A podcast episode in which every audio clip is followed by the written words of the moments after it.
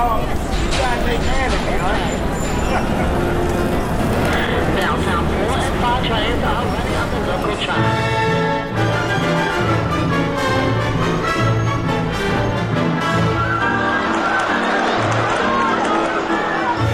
Здравствуйте, друзья! Я Александр Генис, автор и ведущий привычного нашим постоянным слушателям подкаста. Этой весной он меняет оптику. Генис «Взгляд из Нью-Йорка» становится взглядом на Нью-Йорк. Новый сезон составляет цикл пристрастных, субъективных, даже интимных экскурсий по уникальному бесконечному городу, где я, прожив в нем почти полвека, по-прежнему нахожу все новые сокровища, которыми счастлив поделиться. Каждый эпизод – прогулка по улицам, паркам, музеям, ресторанам, зверинцам, театрам, базарам и другим любимым местам разворачивается в сопровождении цитат из нью-йоркских писателей, а иногда и бесед с друзьями-старожилами. Наши передачи выходят в необычное военное время – об этом говорят и перемены в облике Нью-Йорка, рассвеченного в знак солидарности с жертвой агрессии сине-желтыми флагами. Украинская нить, вплетенная в богатый этнический гобелен Нью-Йорка, оказывается путеводной и в этих прогулках. Собственно, в этом их сокровенный смысл – поближе познакомить наших слушателей с той Америкой, которую, вопреки одичавшей кремлевской пропаганде, есть за что любить и всегда интересно изучать.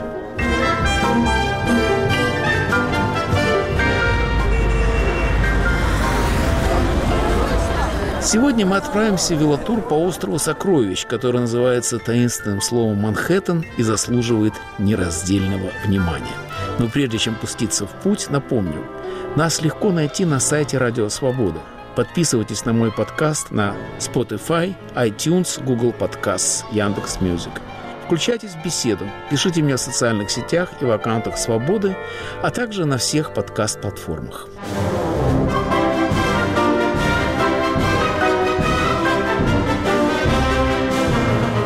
Среди всех мегаполисов планеты Нью-Йорк выделяется уже тем, что его можно накинуть одним взглядом.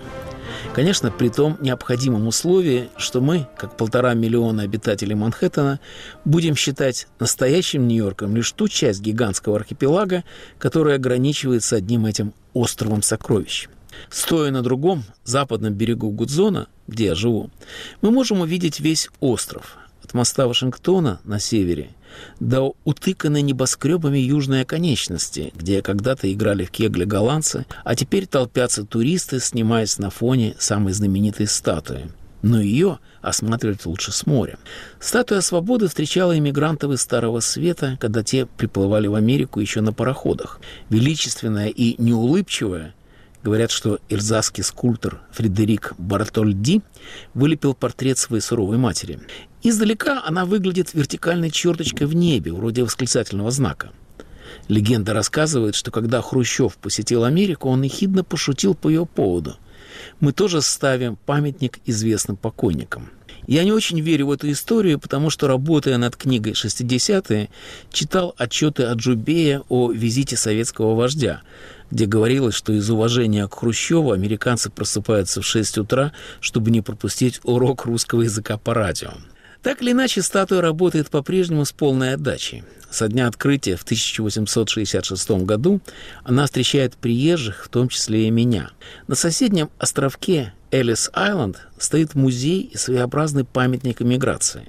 Он окаймлен низкой стеной с памятными плитками. На них имена тех, кто открыл для себя Америку. На одной из этих плиток написано «Александр Генис Синер». Это мой отец, который перетащил весь наш клан в Новый Свет 18 октября 1977 года.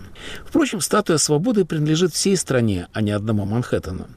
Но и без нее невозможно перечислить, посетить, узнать и полюбить все сокровища этого клочка суши площадью всего в 60 квадратных километров. Обилие и густота достопримечательностей тут так велика, что под их тяжестью, как металл под давлением, плывет сама реальность, что придает городу особый сюрреалистический характер, сумасшедшую интенсивность и хаотичность.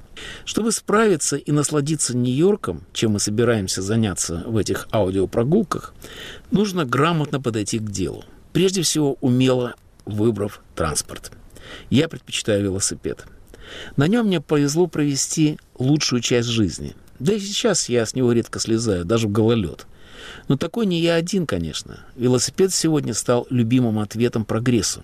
Он возвращает нас на ту ступень эволюции, где техника, еще не разминувшаяся с человеком, зафиксировала наш паритет с машиной.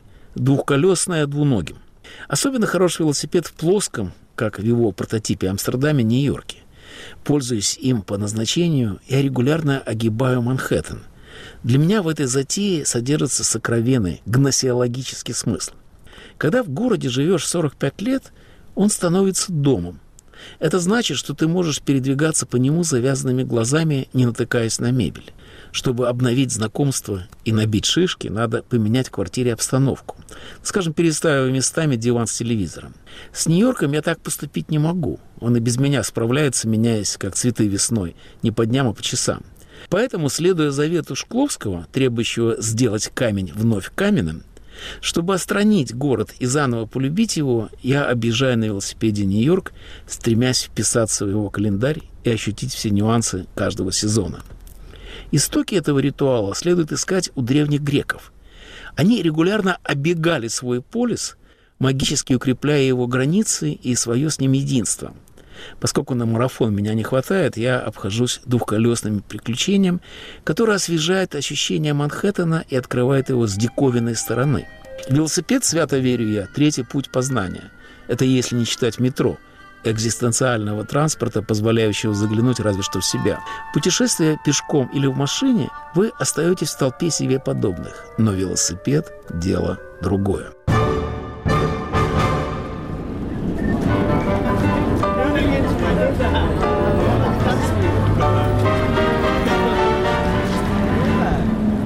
Полюбить Нью-Йорк дается не всем и не сразу. Когда с перестройкой открылись надежно запертые ворота, и соотечественники принялись нас часто навещать, то их первый вердикт был нелицеприятным – грязно и воруют. Главной приманкой для советского гостя был Брайтон-Бич. Удовлетворившись знакомым и посмеявшись над причудами местной орфографии – «Оптека», приезжие смягчались и постепенно сдавались городу. Каждый находил в нем свое. Москвичам нравился размах и сабвей – Питерцам не столичный характер, одесситам обилие земляков. Только мы, рижане, выходцы из ганзейского города, огорчались не сходством со Старым Светом. Тем удивительнее, с какой готовностью принял Нью-Йорк самый рафинированный из европейцев, любимый писатель довоенной Вены Стефан Цвейк, который восторженно написал о встрече с городом в своих мемуарах «Вчерашний мир». Я ступил в Манхэттен с открытым сердцем, вместо обычного высокомерия европейца. Первое впечатление было потрясающим, хотя Нью-Йорк не имел еще той опьяняющей ночной красоты, как ныне – еще не было переливающихся каскадов света на Таймс-сквер и искусственного звездного неба над городом, которое по ночам миллиардами электрических звезд посылает свет звездам настоящего неба. Панорама города, да и движения на улицах были лишены сегодняшнего размаха. Новая архитектура еще очень робко проявлялась лишь в отдельных высотных зданиях. Витрины магазинов не были оформлены так многообразно и с таким вкусом. Но взгляд с Бруклинского моста, мерно качавшегося от движения на порт или прогулка в каменных ущельях авеню, становились открытием и волнующим событием. В этом городе мне довелось жить дольше, чем в любом другом. Я видел его днем и ночью, зимой и летом, трезвым и выпившим, молодым и старым. Но с седла Нью-Йорк выглядит всегда иначе. И мне каждый раз кажется, что у нас начинается второй медовый месяц. Первый, как это обычно и бывает, испортила неопытность. Сперва я не принял его старомодную нелепость, не оценил наивных пожарных бочек на крышах, не полюбил хвастливую, уместную только в новом свете эклектику. Чтобы полюбить Нью-Йорк таким, как есть, ушло полжизни. Зато теперь он мне всегда нравится. Осматривая город верхом, мы подключаем к зрелищу два новых фактора – свободу и высоту. Первая подразумевает прихоть, другая поднимает над толпой, позволяя глядеть поверх машины голов. С велосипеда ведь и правда дальше видно. Еще важнее, что садясь в седло, меняешься сам. Водитель зависит от машины, ее нужно кормить, и нельзя как маленькую оставлять без присмотра. Пеший идет толпе, но всадник – аристократ дороги. Крутить педали почти всегда одинокое занятие. Даже по телефону говорить трудно. Представленный самому себе, велосипедист, как мушкетер, меньше зависит от навязанных другими правил, включая дорожные. Поэтому в городе два колеса дороже четырех, ибо велосипед ужом обходит пробку. Особенно здорово колесить по Нью-Йорку, ибо ездить по нему на автомобиле почти так же нелепо, как по Венеции. В нем тоже россыпь островов, связанных бесчисленными мостами и туннелями. И около каждого дикая пробка. Хуже всего Манхэттен. Он просто слишком мал для того миллиона машин, которым полиция портит здесь жизнь как может и хочет. Но они все равно ползут по мостовой, медленно, слепо, неудержимо, как ледник или лемминги. Понятно, почему муниципальные власти молятся на велосипед, видя в нем панацею от удушья. Тем более, что Америка особый случай. Именно в новом свете велосипед встал, так сказать, на ноги. С велосипеда началась вторая индустриальная революция. Между паром и компьютером оказался велосипед. Первый собранный из взаимозаменяемых частей механизм открыл конвейер. Не случайно и самолет, и машина в Америке родились в велосипедной мастерской, где начинали братья Райт и Генри Форд. Радикально улучшив американские дороги, велосипед уступил их автомобилю, чтобы вернуться в ореоле экологической славы. Сегодня он вновь царит в городе, о чем говорит расписание двухколесных мероприятий в Нью-Йорке. Среди них велоконкурс красоты, рыцарский турнир на колесах, велосипедный парад, велокино-ретроспектива, гонки по переулкам, прыжки в длину с разгона и фестиваль велосипедной эротики, что бы это ни значило. В сущности, сегодня велосипед скорее культ, чем средство передвижения. Поэтому раз в год тысячи жителей Нью-Йорка приводят своих любимцев за шею под высокие своды кафедрального собора святого Иоанна, где над ними совершают торжественный обряд благословения велосипедов и их хозяев.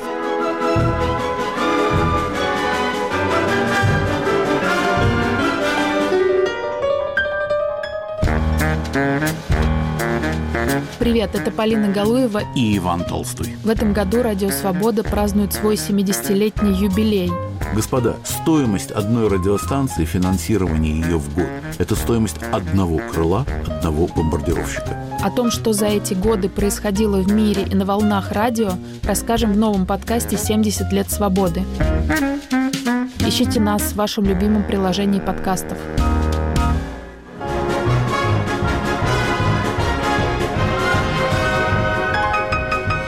Сегодня в первом эпизоде нового сезона подкаста «Генис. Взгляд из Нью-Йорка» велосипедная экскурсия автора по Манхэттену в рамках цикла «Мой Нью-Йорк».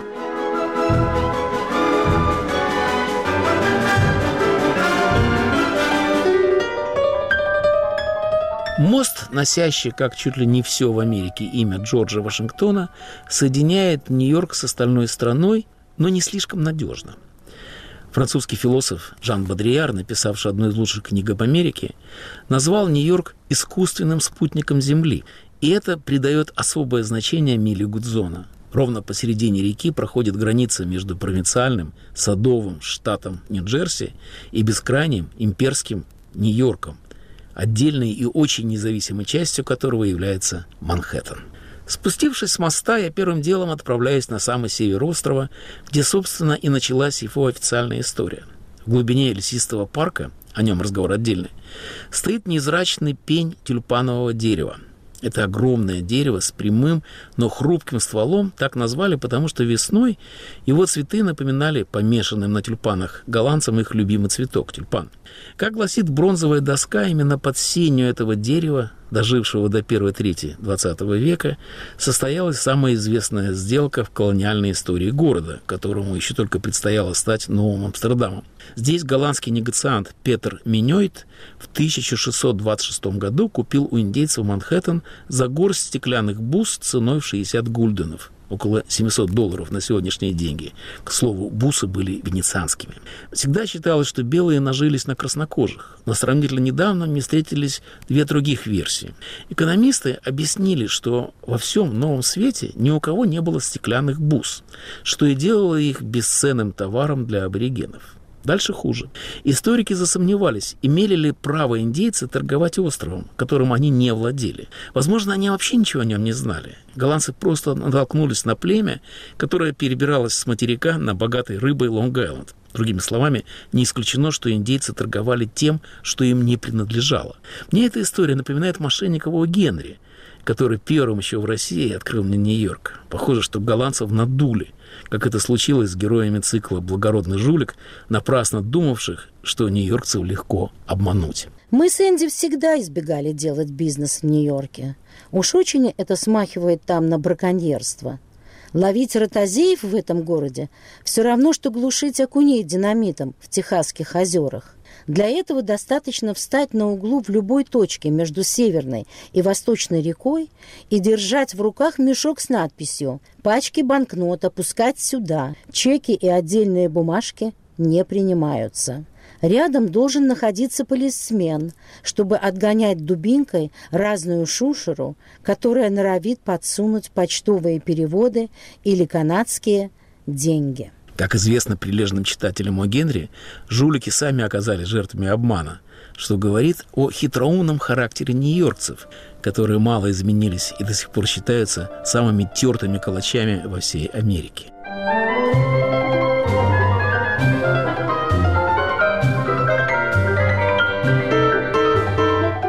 Начавшись с крайнего севера, моя дорога на юг напоминает шампур, на который нанизаны разные этнические кварталы, деловые и развлекательные районы.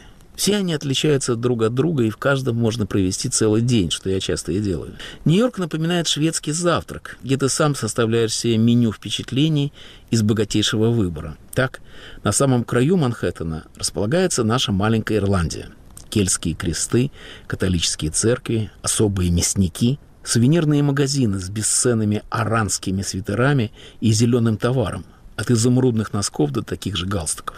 Я 15 лет жил по соседству, поэтому хорошо знаю, как весело отмечают тут День Святого Патрика в моем любимом пабе «Ирландская арфа». Тут мне объяснили, что ирландцы – народ поэтов и дручинов, которых может разнять только конная полиция. Что касается трапезы, то традиционный праздничный обед состоит из семи блюд – шесть кружек пива Гиннес и одна недоваренная с костью картофелина.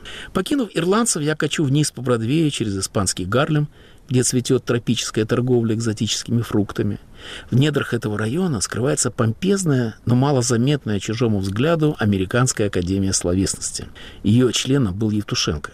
Но именно поэтому не Бродский. Тут же великолепный испанский музей с Эль Греко и Гои, но о музеях мы поговорим в другой раз. Классический Гарлем располагается вокруг 125-й улицы.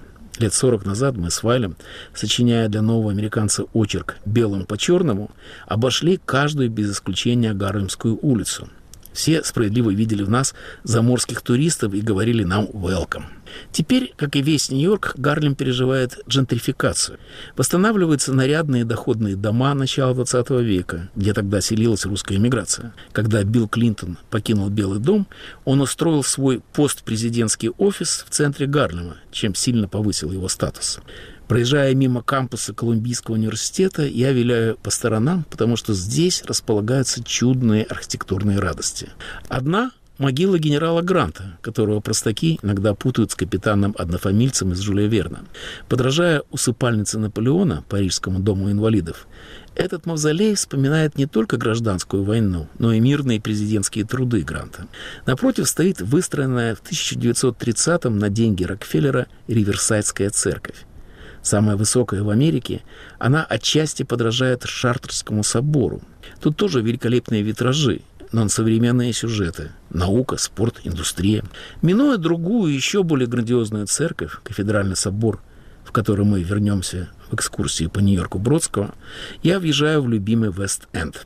Раньше он считался обителю писателей – Среди многих здесь жил Нобелевский лауреат Исаак Башевец Зингер, и поклонники приходили на него поглазеть его любимую, но весьма заурядную закусочную. Тут, на углу 91-й Бродвея, началась моя американская жизнь. В допотопной гостинице «Грейстоун». Из аэропорта сюда нас привезли к ночи и за дворками. В обклеенном мутными обоями номере узкая кровать прижималась к одинокому стулу и облезлой тумбочке. В углу стоял кукольный холодильник и электрическая плитка, позволявшая заняться домашним хозяйством. Окно выходило в спину кирпичному дому. Лампочка была тусклой и пахла химией. Из стены торчало неработающее железное устройство неопределенного назначения – Газовый рожок внезапно осенило меня, и я, наконец, сообразил, в чем дело. Со времен сестры Кэрри тут ничего не изменилось, и я повеселел. Ведь перечитанный еще в школе Драйзер обещал мне знакомство с куда более соблазнительным Нью-Йорком. В тот час Бродвей имеет особенно заманчивый вид. В это время публика обычно начинает стекаться в театры, и на каждом шагу яркими огнями загораются электрические рекламы и афиши. Кэбы и кареты, сверкая желтыми глазами фонарей, катятся мимо. Парами и группами люди вливаются в густую толпу, которая движется сплошным потоком среди смеха и шуток. По Пятой авеню медленно шагают хорошо одетые джентльмены. Какой-нибудь щеголь во фраке, под руку со своей дамой. Клубмены, переходящие из одного клуба в другой. На противоположной стороне улицы манящие огни ярко освещенных шикарных отелей. Их кафе и бильярдные набиты довольными, нарядными, падками до развлечений посетителей. Кругом ключом бьет ночная жизнь большого города, ищущего веселья на тысячу ладов. Теодор Драйзер, сестра Керри. Спускаться к океану – бесконечное приключение. Мне не хватит ни этой передачи, ни жизни, чтобы описать все встреченные чудеса. Достаточно их обозначить, чтобы разжечь аппетит. Дорога ведет мимо Колумба, нахохлившегося на своей колонне. Он чуть не стал жертвой исторической переоценки открытия Америки. К самому центру города, площади Таймс-сквер. На ней каждый Новый год отмечается падением хрустального шара. Тут, по уверению нью-йоркцев, раньше, чем повсюду, начинается будущее – Сумасшедшие пробки 42-й улицы, которая раньше была отдана пороку, а теперь Диснею. Бриллиантовая улица Хасидов, цветочные ряды, пуговичные кварталы, индийские переулки. Как в средневековом городе народы и ремесла лепятся друг к другу. И так до любимого всеми богемного рая, старого Гринвич-Виллидж, поновее в Сохо, возникшего уже при мне. Тут же Нью-Йоркская, как крестном отце Италия, которая, вопреки глобусу, граничит с нашим Чайна-тауном. Привет, Марко Поло. Ну, а если свернуть к востоку, можно попасть к украинцам. Сюда в месяцы войны я заезжаю чаще обычного. Это старинный украинский район. Две церкви, прекрасный музей украинского искусства, институт Шевченко, клубы, лекционные залы и, конечно, съестное. В мирное время я приезжал сюда за караваями чудного ржаного хлеба и домашней полукопченой колбасой с чесноком – Лучше закуски под горилку хортица еще не придумано. Но теперь праздновать нечего, и я покупаю впрок украинские значки и сувениры, чтобы выразить, как все в Нью-Йорке, свое отношение к путинской войне. Недавно в одной здешней галерее состоялась выставка под всем понятно без перевода названием «Перемога». Нью-Йоркский куратор Ирина Данилова собрала работы украинских художниц. Художники, очевидно, на фронте. Больше всего меня тронул хэппенинг харьковчанки Дарьи Кольцовой – Вместе со светом и теплом украинцам сейчас отчаянно не хватает оконных стекол. Сберегая их от взрывной волны, окна заклеивают полосками скотча. Под руками Кольцовой эта прагматическая операция превратилась в эстетически оформленную декорацию. Ожидая обстрела, каждое окно готовится к нему по-своему. Разнятся, ветвятся и усложняются узоры. Защитные ленты обретают яркие цвета. Чаще всего, конечно, желтые и синие. Очень быстро этот проект превратился в глобальный феномен. Знак солидарности с украинцами, переживающими зверские налеты российских ракет, 200 художников из всех городов и стран заклеили собственные окна. Варьируя и обогащая дизайн на свой вкус, они напоминают прохожим о войне и наглядно обращают искусство в магический оберег. Уж больно он нужен сегодня Украине.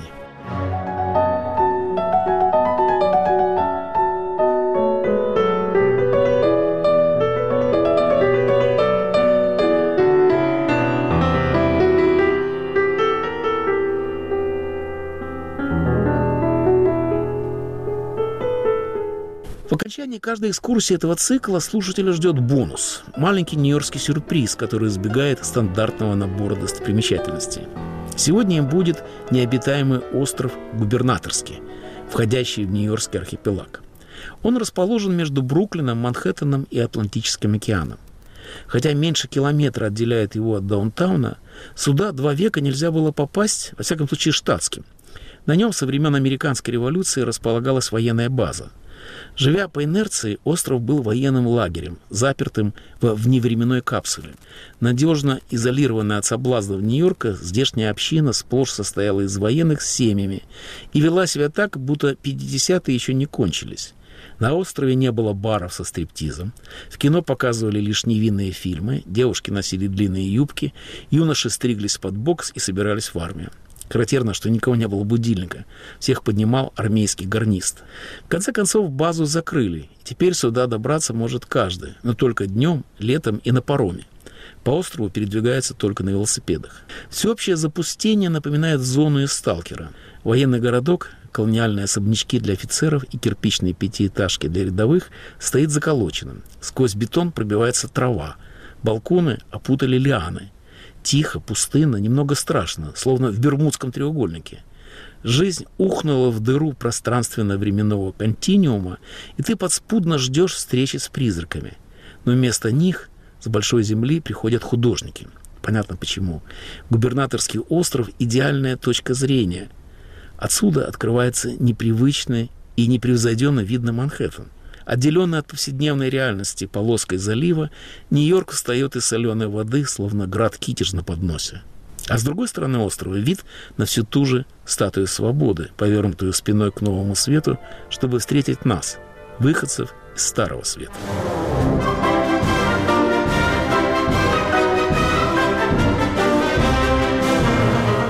Вы слушали первый вводный эпизод весеннего сезона подкаста «Генис. Взгляд из Нью-Йорка». В нем мы совершили велотур по самому знаменитому острову в мире – Манхэттену. В передаче использована музыка Гершвина и уличные звуки нашего никогда не спящего города. Напомню, нас легко найти на сайте Радио Свобода. Подписывайтесь на мой подкаст на Spotify, iTunes, Google Podcast, Яндекс Music. Слушайте на YouTube-канале Радио Свобода Live. Включайтесь в беседу. Пишите мне в социальных сетях и в аккаунтах Свободы, а также на всех подкаст-платформах. Как знают наши постоянные слушатели, ни одно письмо не останется без ответа. До скорой встречи в эфире, друзья.